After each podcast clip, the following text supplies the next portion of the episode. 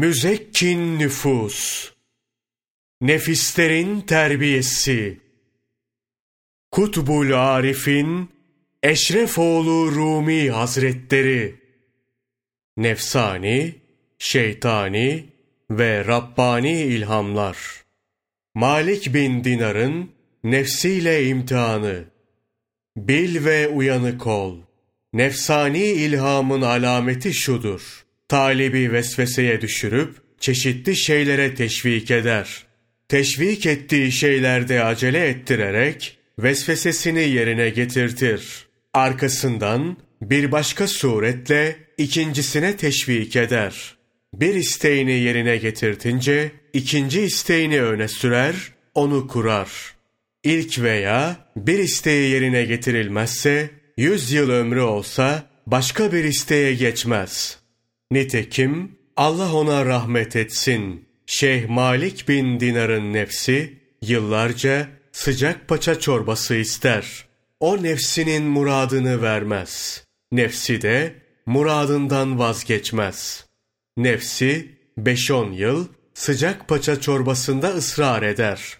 Şeyh Efendi nihayet pazara gidip bu çorbayı alır. Bunu elbisesinin içinde saklayarak pazarın dışına kadar çıkar. Orada bir çocuğun ağladığını görür. Şöyle bir konuşma geçer aralarında. Ey çocuk, kimin oğlusun? Filan kişinin oğluyum. Gel evladım, baban benim dostumdur. Al, şu çorbayı iç. Çorbayı alan çocuk sevinçle yürüyüp gider. O an Şeyh Efendi'nin nefsi feryat eder: Beni mağlup ettin. Şeyh Efendi dönüp nefsine cevap verir: Sabret ey nefs, bundan sonra sana paça yedirmem. Maksadına bu kadar yaklaşman yeterli. Kokusuyla nasibini aldın. Daha ne istersin? Bütün çaba ve zorlaman ziyankarlıktır. İnsana kaybettirir. Şeyh Efendi böyle diyerek nefsinin muradına uymaz. Yine bir keresinde nefsi incir yemek ister. Sekiz yıl kadar bu isteğinde diretir, huzur vermez. Bunun üzerine Şeyh Efendi nefsine şöyle seslenir: Ey bahtsız nefs! Gel, pazara gidelim, gördüğünle yetin. Böylelikle maksadın hasıl olsun. Bu kadarıyla kanaat et. Arkasından pazara yönelir. Bir kişinin yaş incir sattığını görür. Nefsi yalvarır: Allah için şu yaş incirden alıver. Değilse can verir ölürüm. Ey nefs, param yoktur. Ayakkabılarını versen ne olur ki? Birkaç gün yalın ayak yürürsün. Şeyh Efendi ayakkabılarını çıkarıp eline alır. İncir satıcısına, ayakkabılarımı al, onların karşılığında bana birkaç incir ver der. İncir satıcısı ayakkabıları alıp bakar. Beğenmeyince, bunlar işe yaramaz diye kenara atar. Allah ona rahmet eylesin. Malik bin Dinar ayakkabılarını yerden alır, yürüyüp gider. İncir satıcısının yanına bir başkası gelir. Senin incir vermediğin adam kimdi, bilir misin der. İncirci bilmem deyince, o Malik bin Dinar Hazretleriydi der. İncirci eyvah, ben kendime nasıl da bir kötülük yaptım diyerek kölesini çağırır. Tabağa biraz incir koy, giden dervişe yetiştir. Eğer bu incirleri kabul ederse seni azat ederim der. Bunların duasıyla mahvolur cümle günah. Kalmadı dünyada onlar gibi. Şimdi ah! Eksik değil, hakkın mertleri dünyada veli. İlla ki herkesi layık eylemez o duaya padişah. Köle derhal tabağa biraz incir koyar. Vakit kaybetmeden Şeyh Efendi'ye yetişir. Ya Şeyh, şu incirleri al. Bunları kabul ederseniz sahibim beni azat eder, der. Şeyh Efendi şöyle cevap verir: bu incirlerde senin kurtuluşun varsa benim de esaretim vardır. Mevla'ya karşı suçluyum. Nefsimin arzusunu yerine getirmek için öne atıldım. İşte böyle. Allah ona rahmet eylesin. Malik bin Dinar Hazretleri ömrünün sonuna kadar incir yemedi. Buraya kadar anlatılanlardan nefsani ilhamlar konusu anlaşıldı. Nefsin kişiyi hak yoldan çıkarıp zarara uğrattığını bilenler ona teslim olmazlar. Nefslerinin isteklerinden vazgeçip onu düşman bilirler. Hak Teâlâ'da Naziat Suresi kırk ve kırk birinci ayeti kerimelerde nefsimize muhalefet etmemiz gerektiğini beyan etmektedir. Fakat her kim Mevla'nın huzuruna suçlu varmaktan korkar, nefsini aldatıcı heveslerden alıkorsa onun varacağı yer muhakkak cennettir. Şeytani ilhamın alameti ise şudur: şeytan gönlüne vesvese verir. Onu sana yaptırmazsa bunu başka yoldan dener. Burada da başarılı olmaz ve yaptıramazsa bu sefer başka şekilde vesvese yapar. Türlü yollar denese de isteği değişmez. Bin kere reddetsen isteğine kavuşmak için seni başka bir yoldan zorlar. Kötülük şeklinde görünen isteğini yaptırmadığında isteğini başka bir kılıfa sokar. Onu iyilik suretinde göstererek gerçekleştirmeye çalışır. Muradı ilk vesvesesini gerçekleştirmektir. Bu amaçla çalışmasını türlü yollardan sürdürür. Başaramazsa vazgeçmez. Terk edip gitmez. Vesvesesini sürekli yeniler. Öylece pusuda bekler. Fırsat bulduğunda ise seni azdırır. Çoğunlukla öfkeli vakitlerine gözler. Yavuz bir köpek devamlı ürür. İnsan köpekten kurtulmak için nasıl köpeğin sahibini veya sahibinin tanıdıklarını yardıma çağırıyorsa, şeytani ilhamlardan kurtulmak için de Hak Teâlâ'ya sığınmak gerekir. Nefsani ve şeytani ilham arasındaki fark şudur: nefsani ilham hep aynı şekilde vesvese verir. Kötü niyetini gizlemez. Hile ve aldatmaya başvurmaz. Nefsani ilham acelecidir ve ölünceye kadar isteğinden dönmez. Filan şeyi al, gereklidir diye seni zorladığında cevabın şu olsun: filan evliyanın nefsi de çeşitli şeyler istemişti. Bunları vermemişti. Görmez misin? Malik bin Dinar yirmi yıl yaşurma yemedi. Bayezid-i Bistami Hazretleri hak yolunun talibi olduktan sonra bir hırkadan başka bir şey giymedi. Nefsinin arzusu olduğu için yeni bir elbise almadı. Şeytani ilhamlarsa çeşitli şekil ve kılıklarda olur. Kılık değiştirdiklerinden hakkın talibi olanların bunlardan kurtulması zor olur. Ancak Allah'ın lütfu ve meşayihin yardımıyla kurtulmak mümkün olabilir. Şeytan kişiyi hayra ve taate yönlendirmez. Bunu yapıyorsa bu yalan demektir ve inanmamak lazımdır. Şeytanın mutlaka bir hesabı vardır. Yönlendirdiği hayırlı fiiller içine zehir katılmış bala benzer. Bu hayra şerrin katılmasıdır. Şerri saklar, onu hayır olarak gösterir. Maksadı talibi kendine uydurup onu dünyadan imansız götürmektir. Bu sebeple hakiki şeyhler kendi dileğimizle cennete gitmeyiz, hakkın dileğiyle cehenneme gideriz der. Bu konuda söz çoktur. İnşallah ikinci kısımda bu açıklanacaktır. Allah'a yönelen talip, nefsani ve şeytani vesveseleri öğrendikten sonra, bunlardan emin olmak istiyorsa, sürekli riyazet ve mücahede içinde olmalıdır. Sultanül Arif'in Bayezid-i Bistami, şeytan bir gün içinde beni yetmiş şekilde yetmiş kez hacca davet etti der.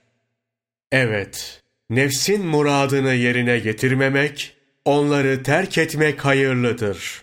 Zira nefsin arzuları haktan uzaklaştırır.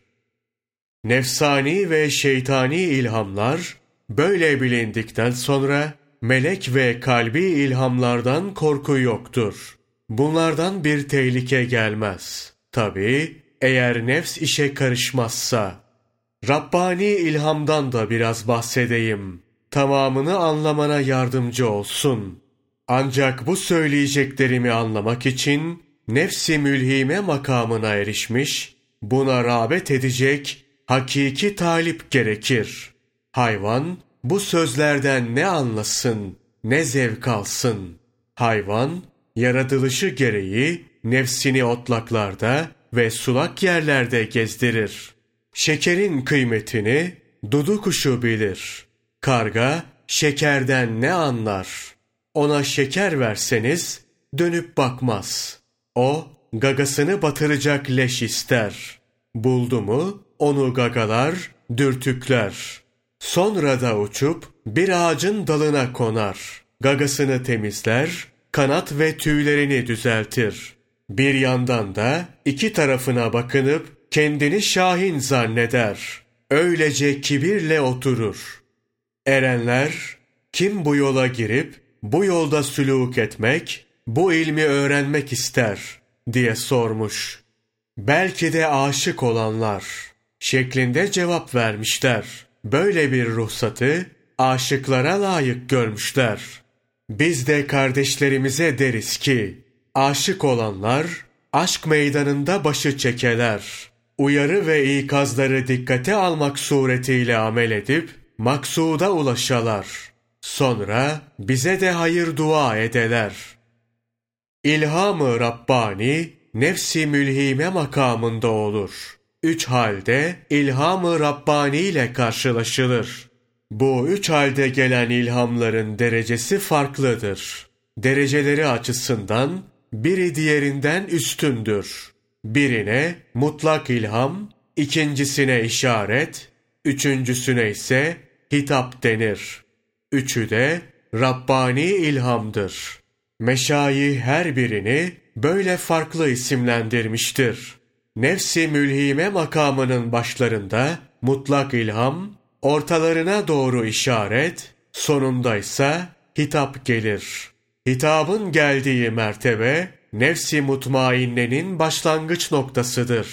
Buna açık, sarih hitap da denir. Talip, hitap şeklinde gelen ilham-ı Rabbani'nin, şeksiz ve şüphesiz haktan geldiğini bilir. Talibe işaret geldiğinde ise, bunun haktan geldiğini anlar ama bilene arz etmeden açıklayamaz. İşarete kelam-ı Rabbani derler. Bu konuda meşayih ihtilaftadır. Bazı ihtilafları aktaralım.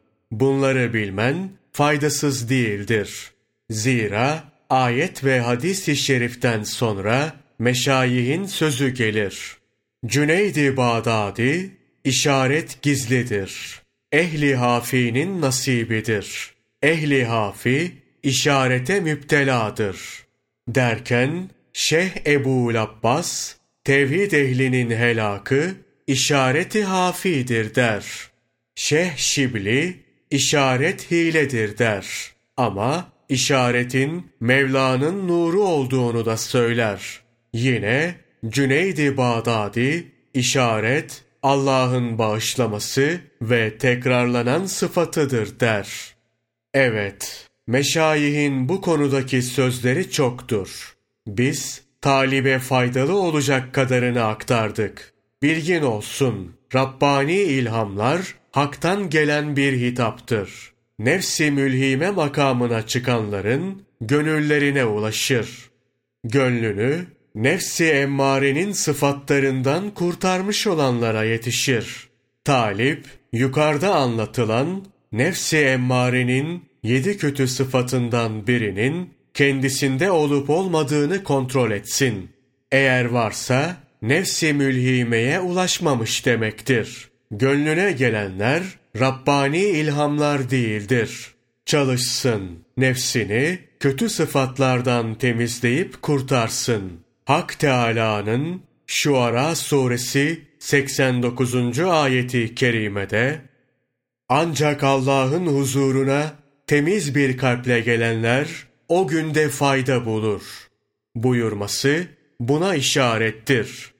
Nefs-i emmarenin yedi kötü sıfatından temizlenmeyen kişinin gönlüne ilham-ı Rabbani inmez. Bunu bilmenin ve tecrübe etmenin yolu budur.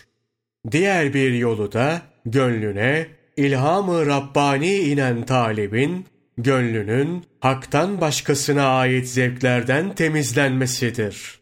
Bu hal öyledir ki talip yediği yemek ve içtiği sudan zevk alamaz olur. Halk ile buluşmaktan, alışveriş yapmaktan vesaire hiçbir şeyden hoşlanmaz hale gelir. Velhasıl talip nefsini nefs-i emmarenin kötülüklerinden kurtardığında gönlü nefsani ve şeytani ilham ve vesveselerden temizlenir. Rabbani ilhamın indiği gönül ahiret acısıyla dolar. Dünyevi gam ve kederler ondan gider. Rabbani ilhamlarla dolan gönül sahibinin kaval, vahşi hayvan sesi veya bir beyti duymasıyla aşka gelip semaya durması mübahtır. O buna layıktır. Ancak bu nefsinden kaynaklanıyorsa kendisine haram olur. Rabbani ilhamların bilinmesi için anlatılan bu alametler yeterlidir. Bil ki hitab-ı sarih bütün töhmetlerden, şek ve şüpheden uzaktır. Ne var ki hitab-ı sarih kimi taliplere harf ve ses olmadan vasıtasız gelir. Bazen de harf ve ses vesilesiyle gönül kulağına girer. Ancak bu iki dudak arasından çıkan sözlere benzemez. Nitekim Mevlana Celaleddin Rumi Kuddise sırruhu şöyle der: gönül penceresine can kulağımı koydum. Dudak görmedim ama konuşulanı duydum. Hitab-ı sarih denilen ilham-ı Rabbani, gönle ne şekilde gelirse gelsin, Hak Teâlâ'dan geldiğini talip hemen anlar. Çünkü bu ses altı taraf ve dört rükûndan oluşur. Talipler ne zaman bir nida, bir ses işitseler, şevklerinden lebbeyk diyerek çağrışır, ızdıraba düşüp nameler söylerler. Talip bu ızdıraptan öyle bir ilim elde eder ki, bütün sorunları çözüm bulur. Bu ilham ve hitapların nuru vardır. Zahirde ise alamet ve işaretleri. Bundan fazlasını bilmek isteyen varsa, gidip kendini bir mürşidin eşiğine bıraksın. Bu yol kılavuzsuz geçilmez. Bu konuda söz çoktur. Bunlar bir şeyhin gerekli olduğu hususunun anlatıldığı bölümde söylenecektir. İnşallah o zaman duyarsın.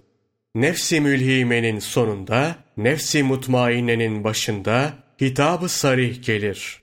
Bundan sonraki makama nefs-i mutmainne denir. Bu makamda olan nefs Hak Teâlâ'ya çağrılır. Nefs-i mutmainneye erişen nefse nefs-i sabıka da denir.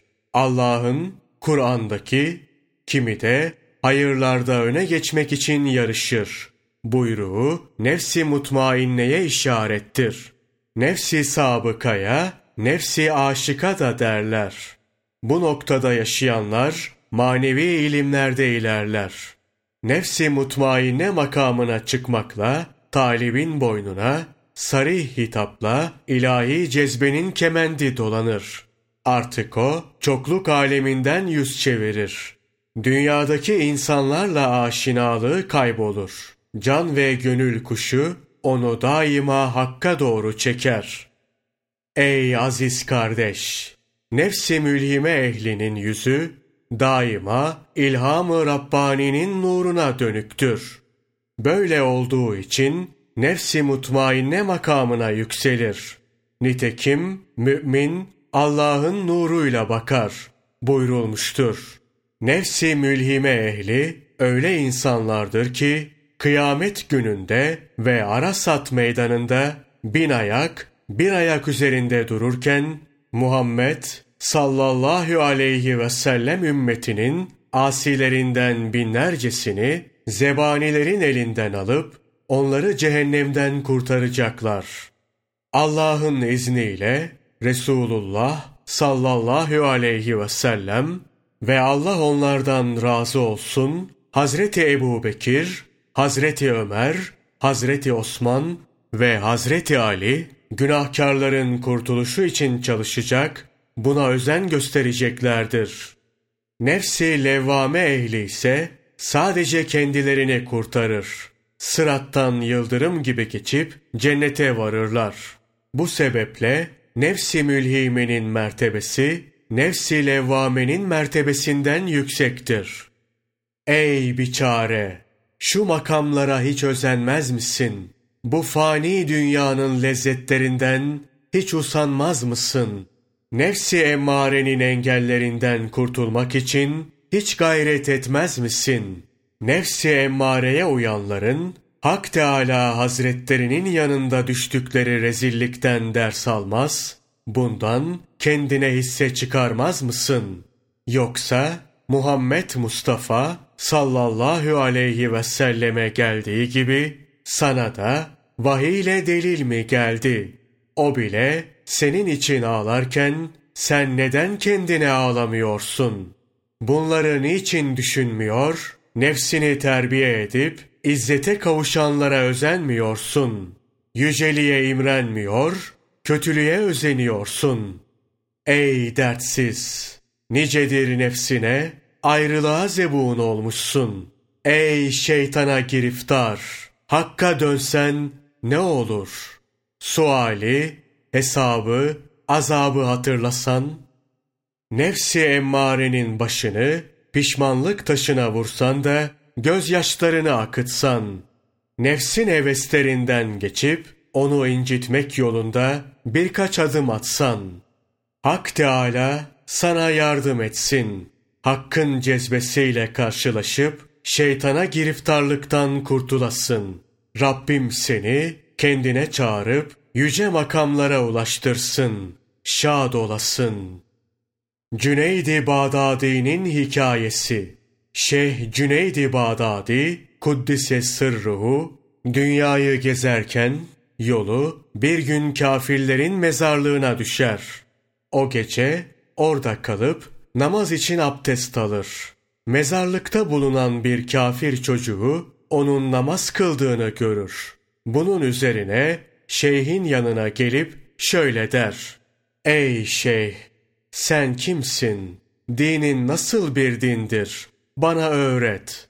Yaptığın şey hoşuma gitti. İçime bir muhabbet düştü.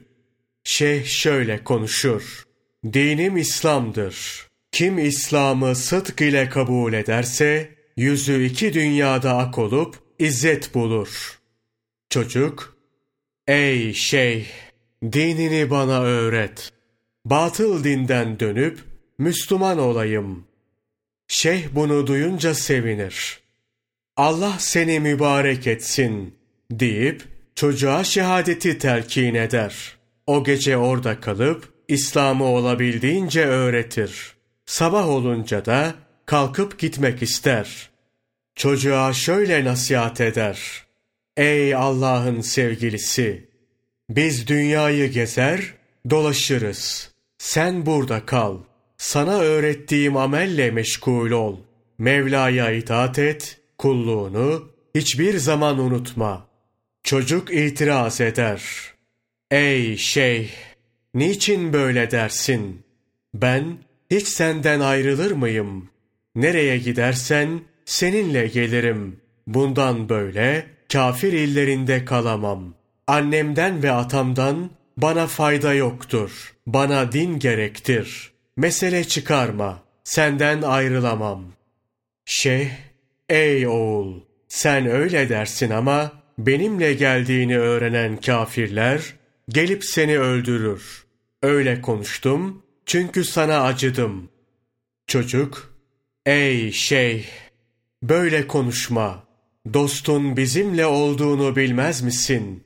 Nereye gidersek gidelim, dostun yardımı bizimle olacaktır. Onun yardımı bizimle olduktan sonra lanetliler bize ne yapabilir ki? Şeyh, çocuğun söylediklerini çok beğenir. Aferin sana, iyi söyledin. Doğru olan budur. Ey Hakk'ın sadık dostu! Beraber gidelim, hiç ayrılmayalım. Öylece beraber yola koyulurlar. Bir müddet sonra kafirler, şeyhin çocuğu alıp gittiğini öğrenir. Silah ve atlarıyla onların peşine düşerler. Elliden fazla askerin tozu dumana katarak peşlerinden geldiğini gören şeyh, çocuğa dönerek, ''Gördün mü? Sana zarar verirler demedim mi? Dinlemedin beni. İşte korktuğumuz başımıza geldi.'' der. Çocuk öylece yerinde kalıp Cenab-ı Hakk'a yalvarmaya başlar. ''Ey padişahım, azametli sultanım, bu kuluna yardım et.'' Kafirler gelip ''Sen nerelerdesin?'' diye sorduklarında, çocuk yukarılara doğru yükselip gözden kaybolur. Kafirler buna çok şaşırır. Akılları başlarından gidip korkudan kaçarlar.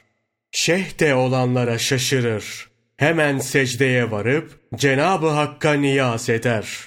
Ya Rabbi, bu çocuğun nereye yükseldiğini şu kuluna bildir. Hemen bir ses duyar. O çocuk kırklara karıştı. Şeyh bir daha secdeye varır.